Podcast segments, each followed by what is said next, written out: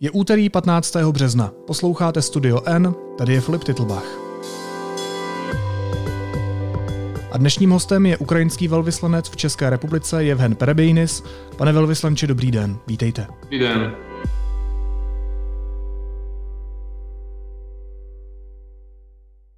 Já když se ráno probudím jako novinář, tak jako první věc, kterou v posledních dnech udělám, je to, že zkontroluju, jestli stojí Kyjev a jestli žije prezident Zelenský. Jak vypadá vaše ráno? Tak jsem na tom stejně. Jediný rozdíl je, že já to kontroluji asi každou hodinu v noci, protože telefon mi cinká pořád, protože v Kyjevě a i u našich velvyslanců po celém světě jako teď už nerozlišujeme den a noc, takže komunikujeme dvacet čtyři sedm a vlastně já to i z osobních důvodů kontroluju, kontroluju, co se děje, no skoro každou hodinou. Takže, takže bohužel během posledních několika týdnů jako klidný sen určitě nemám. Takže se toho moc nenaspal za ty poslední dny. Ano. Bavili jsme se o ránu, ale co zbytek dne? Jak vypadá den velvyslance, jehož zemi napadli okupanti? Tak hodně se změnilo samozřejmě. To, co bylo jako normální pro velvyslance ještě, nevím, před, před měsícem, teď už to vypadá úplně jinak. Samozřejmě, že já nechodím na žádné recepce a tak dále. Chodím, včera jsem byl třeba, zúčastnil jsem se koncertu v Rudolfínu, ale bylo to kvůli tomu, že byl věnovaný právě podpor, podporže Ukrajiny a celý výtěžek vlastně byl směřován na konto člověka v tísni a, a, a pak z těch peněz bude poskytnuta podpora Ukrajině. Teď ten den vypadá tak, že prostě jednáme, jednáme o pomoci, o podpoře Ukrajiny. Každý den mám desítky telefonátů s členy české vlády, s zástupci českého parlamentu, se zástupci zbrojařských firm, se zástupci humanitá, humanitárních organizací, kteří, které vlastně poskytují nám humanitární uh, pomoc. Jsem v kontaktu se svými kolegy uh, po celém světě, s Kyjevem. Uh, snažím se poskytovat rozhovory novinářům, když vlastně moc času na to nemám. Uh, musím, uh, musím bohužel Uh, některé rozhovory uh, odmítat, protože kvůli prostě nedostatku času. Uh, takže to, to, ten den vypadá tak, že prostě, uh, že prostě toto uh, den a noc to je skoro stejný, protože domů se vracím někde po půlnoci uh, a pak už ráno jsem, jsem v práci. Takže je, je to zhruba tak. Musel jste jako diplomat, který se ocitl v téhle situaci, um, řešit i nějak svoji bezpečnost, tuhle, tuhle situaci? Uh, s dovolením já nebudu odpovídat na tuto otázku. Úplně tomu rozumím. Um, kdy a kde vás zastihla ta zpráva o tom, že Rusko zaútočilo na vaší zemi? Tak bylo to v noci dvacátého čtvrtého. Uh, tak přibližně ve čtyři asi v noci e, ani jsme nespali, protože, protože vlastně čekali jsme na, e, na něco, protože celý, celý svět se připravoval na, e, na něk, nějaký, e, nějaký zásah z, ze strany Ruska, protože vlastně e, o tom varovali i západní e, zpravodajci i měli jsme informaci i zástupci ukrajinských zpravodajských služeb, ale samozřejmě nečekali jsme, že bude to, že bude to v takovém rozsahu, že vlastně bude to útok na celou zemi. tak dostal jsem zprávu od našeho vojenského předělence, že Putin to začal. A hned jsem jel na ambasádu, zavolal jsem všechny vlastně kolegy v pět ráno a začali jsme pracovat.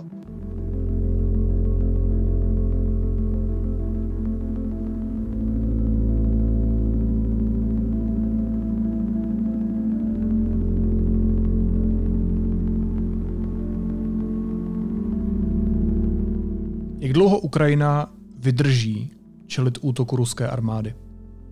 Tak Ukrajina vydrží e, tak dlouho, jak to bude zapotřebí. E,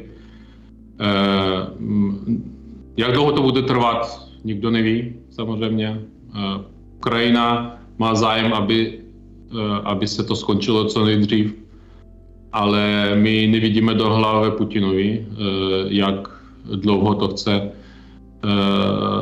tu válku chce protahovat, ale budeme se bránit.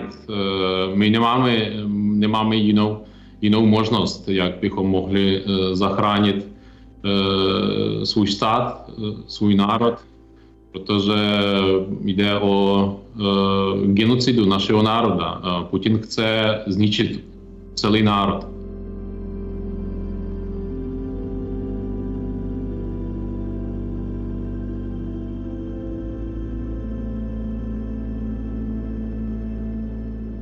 Prostě jinak, jinou možnost on nemá, když chce dosáhnout svých cílů, protože udržet Ukrajinu žádnou šanci Putin nemá, i kdyby třeba obsadil celé ukrajinské území. Ale ukrajinský národ už ukázal, dokonce i v okupovaných městech, že nechce být ruským. A, takže já, já si myslím, že prostě to určitě skoč, skončí vítězstvím Ukrajiny, prostě jiné, jiné varianty nevidíme. Jediná, jediná věc je prostě za jakou cenu. A bohužel, bohužel ta cena dneska je obrovská.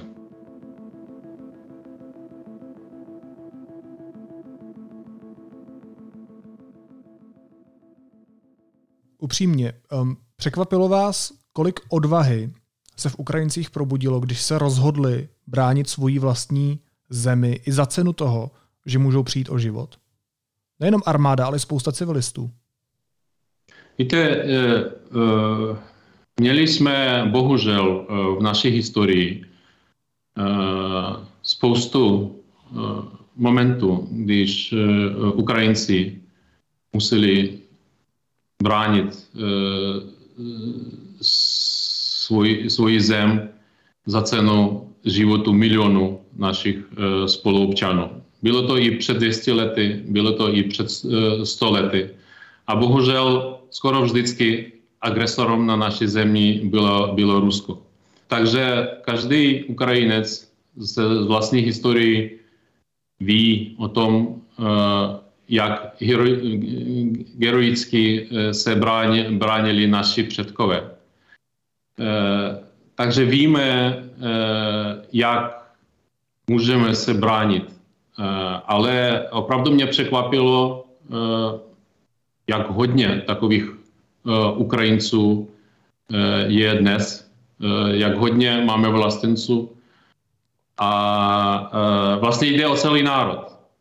Možná jsou nějaké, nějaké výjimky, ale e, dokonce i v těch e, regionech, které se považují za ruskojazyčné e, nebo proruské, e, což už neplatí, jsem o tom přesvědčený. E, dokonce i tam e, lidi nechtějí být e, e, ruským a prostě e, kladou velmi, velmi silný odpor.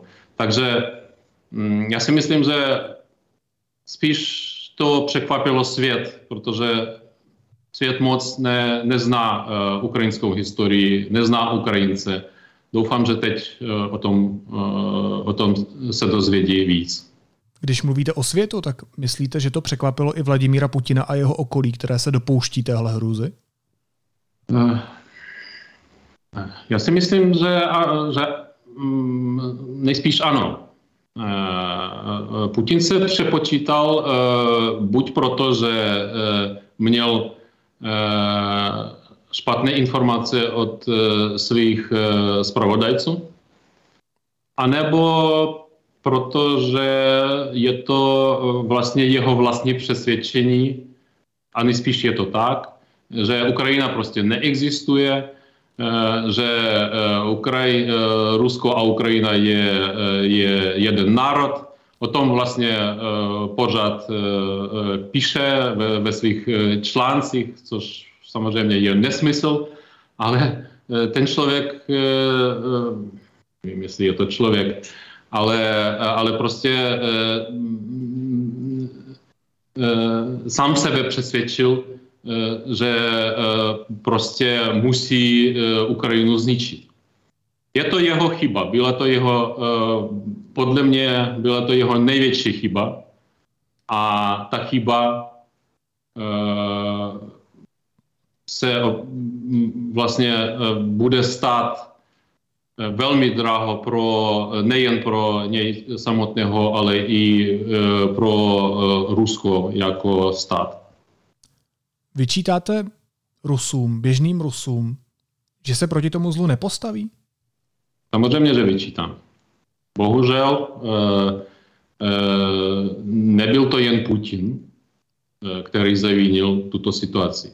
Je to vina celého ruského národu, který vlastně dovolil, aby, aby takový režim se ustalil v této zemi. Samozřejmě, že můžeme hledat různé, různé příčiny, proč se tomu stalo a, a tak, ale, ale je vinou každého, kdo, se, kdo mlčí, kdo se tomu nepostavil, že Rusko, Rusko přivedlo svět před takovou obrovskou katastrofou, svědkem, jejíž svědkem jsme. Takže bohužel v Rusku jsou jedinci, kteří se vlastně odvážují nějak protestovat nebo vycházet na, vychází na, nám, na náměstí a tak dále. Většina buď Putina podporuje, a takových je bohužel opravdu hodně, anebo prostě mlčí.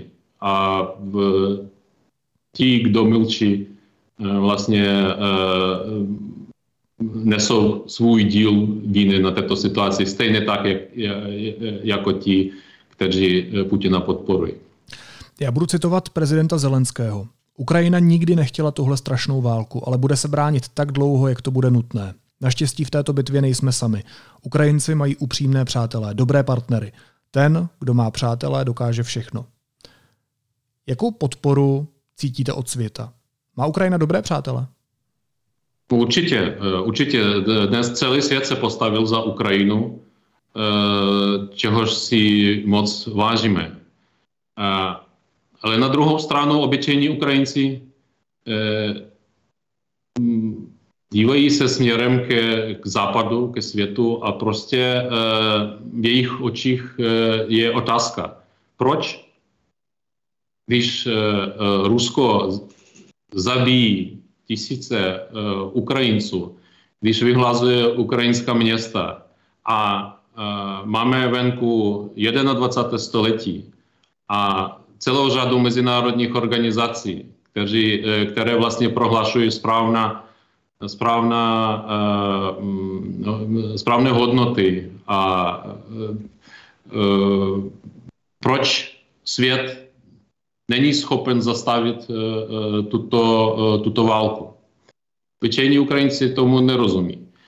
Ale na druhou stranu, uh, když uh, srovnáme, srovnáme reakci, která byla uh, po okupaci Krymu v roce dva tisíce čtrnáct a reakci světa dnes, tak uh, samozřejmě, že, je, uh, že ten rozdíl je obrovský.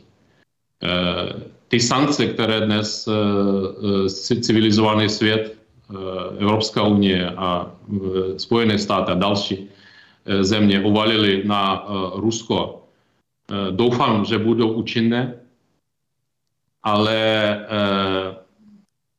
samozřejmě, že kdyby to bylo trochu dřív, této válce bychom mohli zabránit. Ukrajina se prakticky každý den, i prostřednictvím velvyslanců, i prostřednictvím vás, obrací na vlády všech členských států Severoatlantické aliance, aby uzavřeli nebe nad Ukrajinou. Proč? K čemu by to pomohlo? Tak to by pomohlo zachránit tisíce životů, protože ta největší převáha, kterou má Rusko, je převáha v nebi.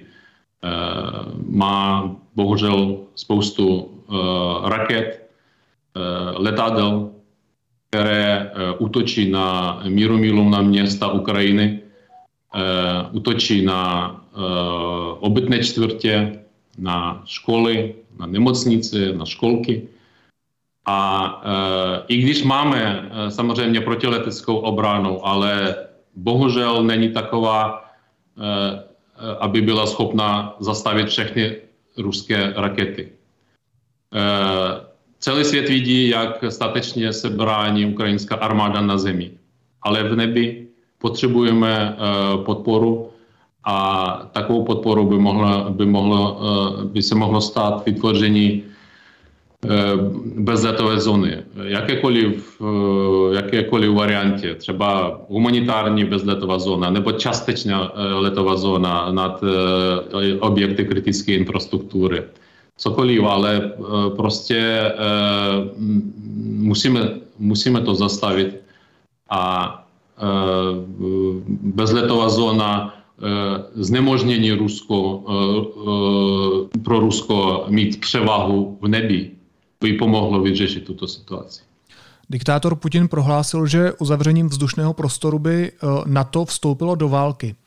Není to tak, že se Západ chce vyhnout válce s Ruskem, která by se mohla zvrhnout do naprosto ničivé třetí světové války? Není tohle ta obava, proč to Západ nechce udělat?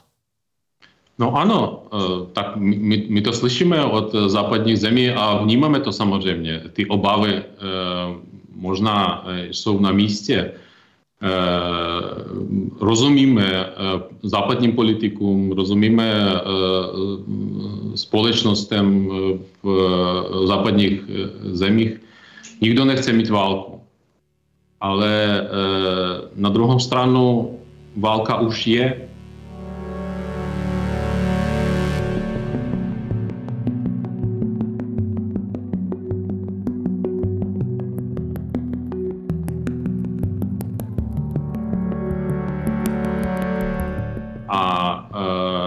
Putin vede válku nejen proti Ukrajině, ale i proti celému světu, proti Evropské unii, proti České republice. Ta válka má, má více výměrů. Třeba když se stal výbuch v, v Vrběticech, tak to byla válka, to, to byla součást hybridní ruské války. Když Rusko útočí pomocí kybernetických útoků na Evropskou unii, Českou republiku, když používá energetickou, ekonomickou zbraň, informační válka. Jsme ve válce s Ruskem všichni.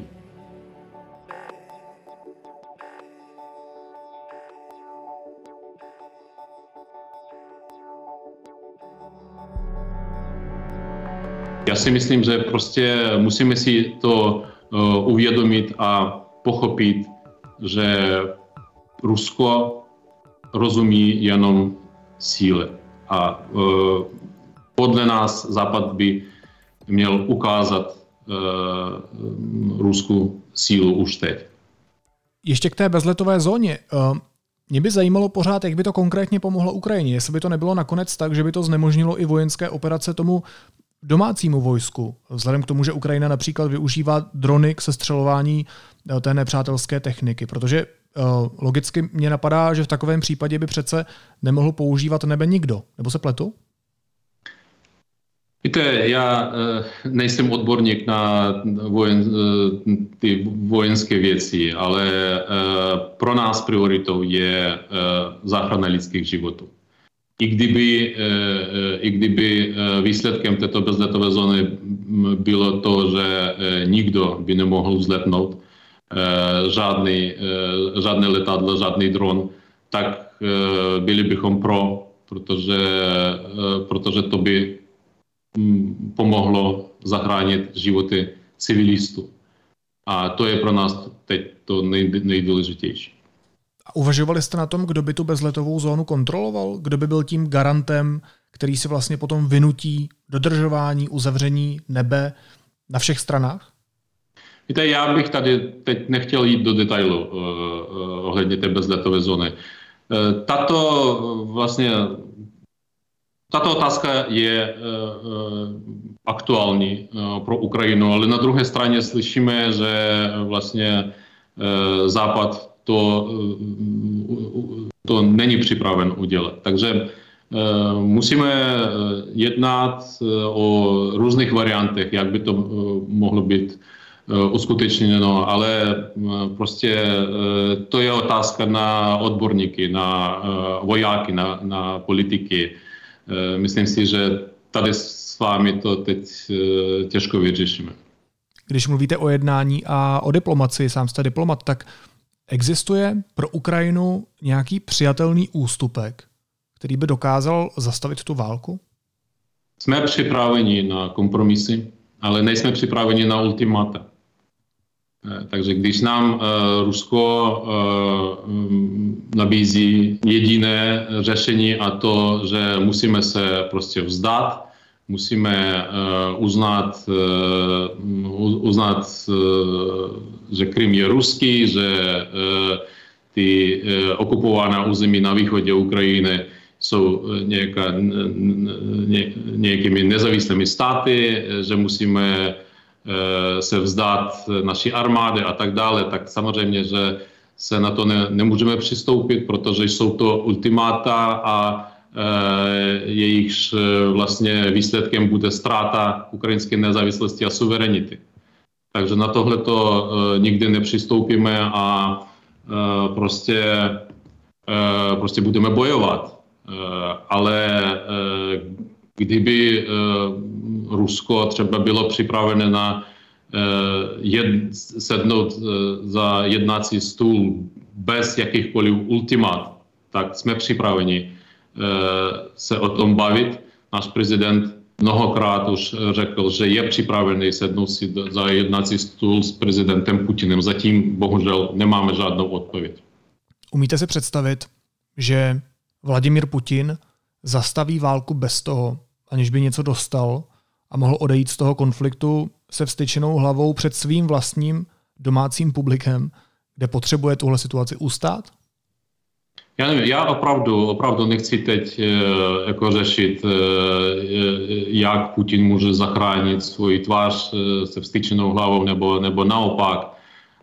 Já vím jenom jedno, že to, co Putin dneska dělá, dělá v Ukrajině, je genocida.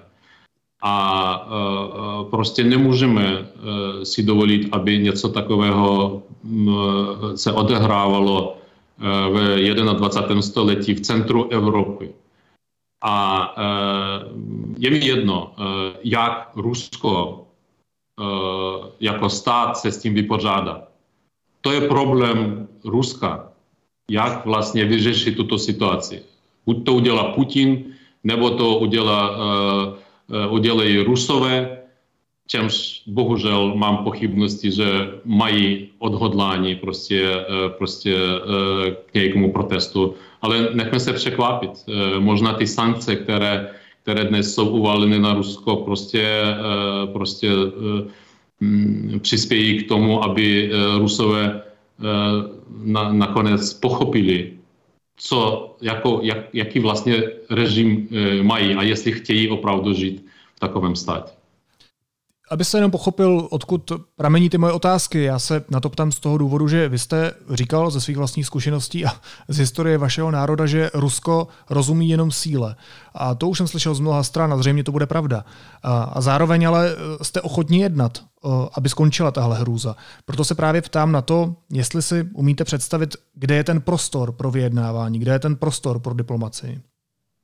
Tak vyjednávací pozice vždycky jsou lepší, když, když máme lepší pozice na jako vojenské.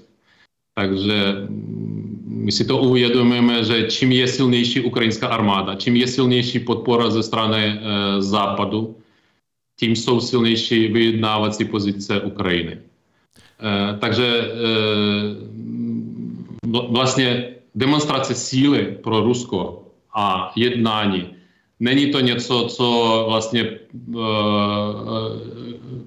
konfliktuje jeden, jeden e, s, s druhým. A e, prostě musíme uplatňovat tyhle ty strategie e, simultánně. Ještě by mě zajímalo pár věcí. Zatímco rodiny ruských oligarchů a ruských politiků jsou v bezpečí, často i mimo zemi, mnohdy pobývají na západě, tak rodiny ukrajinských politiků, nejde z toho nevšimnout, ukrajinských politiků, ukrajinských velvyslanců, ukrajinských starostů zůstávají v zemi. Nakolik je důležité tímhle způsobem ukázat, že se Ukrajina rozhodně nepřipravuje na porážku? Jak velký vliv má tohle na morálku Ukrajinců a Ukrajinek? To má obrovský vliv.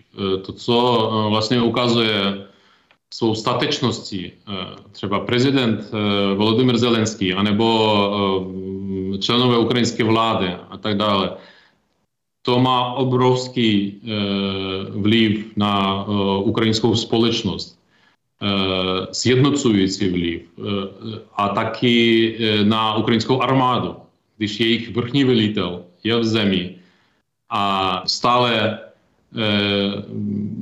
jedná s mezinárodními partnery,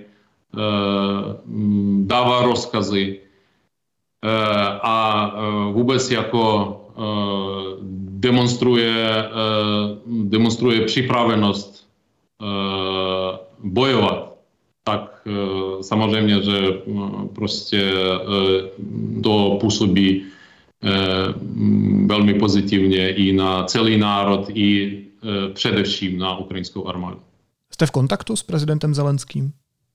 No, každý velvyslanec samozřejmě reprezentuje, reprezentuje jak stát, tak i prezidenta, který vlastně, když vysílá velvyslance do zahraničí, tak v pověřovacích listinách píše, že prosím ve svém vzkazu k cizí vládě, že prosím, je mým zástupcem velvyslanec a prosím věřit všemu, co, co říká, tak každý velvyslanec samozřejmě v kontaktu a dostáváme od našeho prezidenta, od ministra zahraničních věcí rozkazy a nařízení, co máme dělat. Takže samozřejmě ano. Jako veřejnost, jako novináři, jako Češi, ale jako Ukrajinci, Ukrajinky, máme tu možnost vidět prezidenta Zelenského v různých videích, která natáčí, která jsou motivační, která jsou emotivní, kde se snaží povzbudit Ukrajinu. Mluví o jasném vítězství, tvrdě apeluje na Západ, aby vaší zemi pomohl. Zároveň jde sám příkladem, jak jste říkali, přímo v ostřelovaném hlavním městě, řídí odtamtud celou tu obrannou operaci. Mluví se o tom, že jde o jeho životní roli. Jak on tuhle nesmírně složitou situaci pro každého prezidenta, jak on tuhle situaci prožívá? No tak to je spíš otázka na prezidenta Zelenského. Doufám, že až zvítězíme, tak pan prezident možná o tom napíše nějaké knižce. Já doufám, že to udělá. Určitě je to pro něj osobní, osobní tragédie, to, co se odehrává v naší zemi, protože bohužel máme tisíce obětí i mezi vojáky, i mezi civilisty. Jsou obrovské škody na ukrajinské infrastruktuře, Ukrajina jako země, jako národ prožívá obrovskou tragédii a spolu s námi, s ukrajinským národem to prožívá i prezident, který taky má rodinu, který taky má děti, ale i přesto on zůstává lídrem a je člověkem, který, který teď je ve středu pozornosti, nejen, nejen našeho státu, ale taky celého světa. Já jsem v jednom ze, z českých médií přečetl, že prezident Zelenský je dnes lídrem, lídrem svobodného světa. Já si myslím, že to tak opravdu je.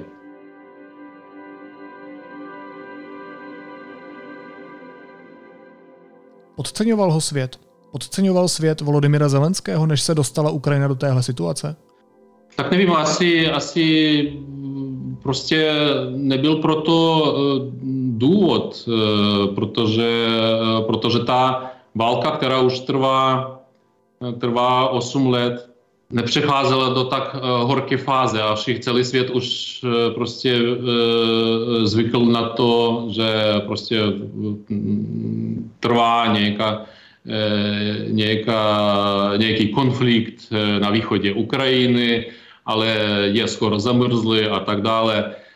Takže, ale když Ukrajina se opravdu ocitla před hrozbou, před hrozbou života nebo smrti, tak prezident Ukrajiny začal jednat jako opravdový lídr a svět si toho všiml samozřejmě. Pane velvyslanče, jak to vypadá v oblasti Ukrajiny, odkud pocházíte vy? Tak já celý život žiju v Kyjevě, v hlavním městě. Možná kromě prvních dvou let svého života, takže, protože narodil jsem se v Ternopilské oblasti. Tak, ale teď bohužel u nás v Ukrajině neexistuje, neexistují bezpečná místa. Vůbec. Vidíte, že Rusové ostřelují i západní oblasti Ukrajiny, jako Lviv, Ivano-Frankivsk, Rivne. Včera zasáhli vysílač v Rivnem. Takže ta, ta válka bohužel, bohužel je po celé zemi. Ale ta nejhorší situace samozřejmě je v velkých městech, jako jsou Charkiv, Sumy, ale i Kyjev, hlavní město, které ostřelují každý den, každou noc. Dneska ráno došlo k ostřelování několika obytných domů v samotném hlavním městě Ukrajiny.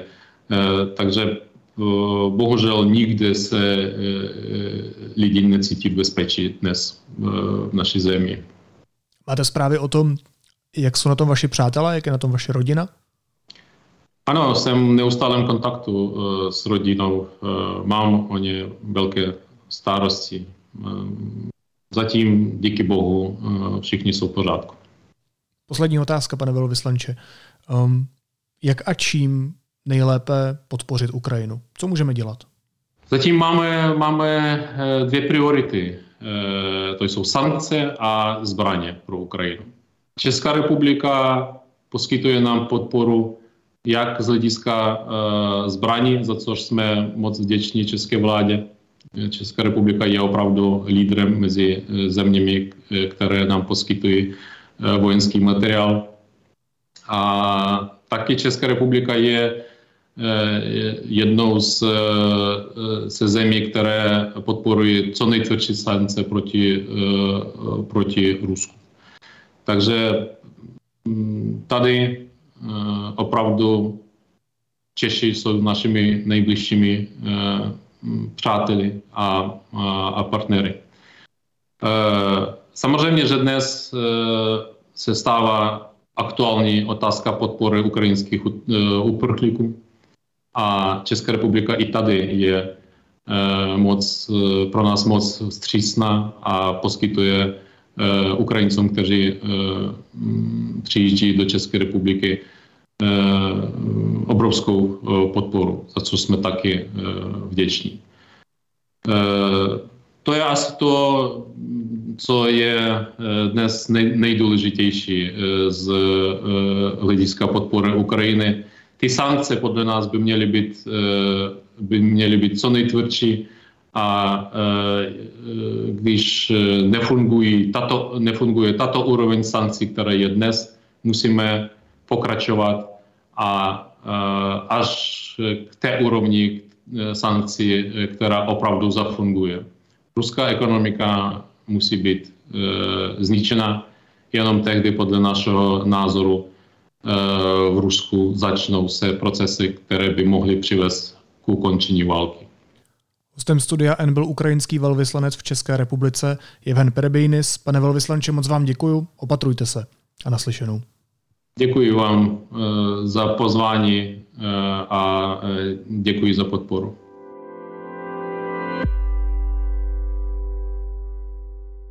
Pro velký zájem jsme až do patnáctého března prodloužili speciální nabídku ročního předplatného deníku N, ke kterému dostanete zdarma novou knihu Byli jsme tu vždycky.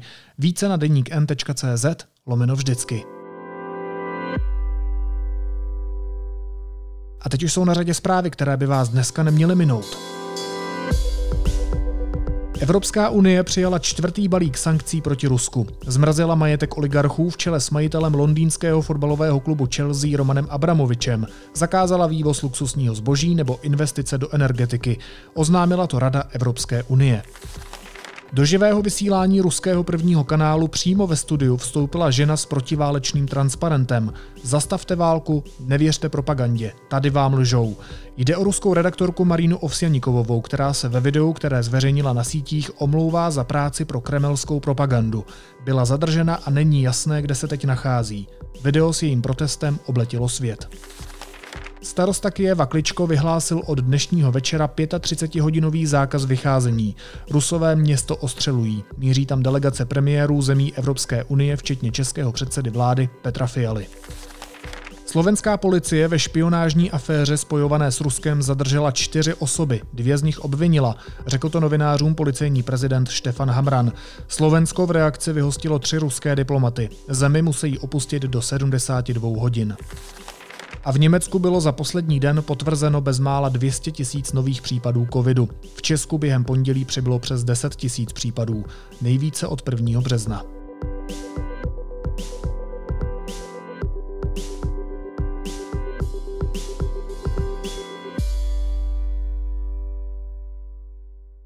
A na závěr ještě informace o tom, kde můžete pomoct. České neziskové organizace založily projekt pomáhej ukrajině tečka cé zet, kde můžete v jednoduchém formuláři poskytnout, co je zrovna potřeba. Naslyšenou zítra.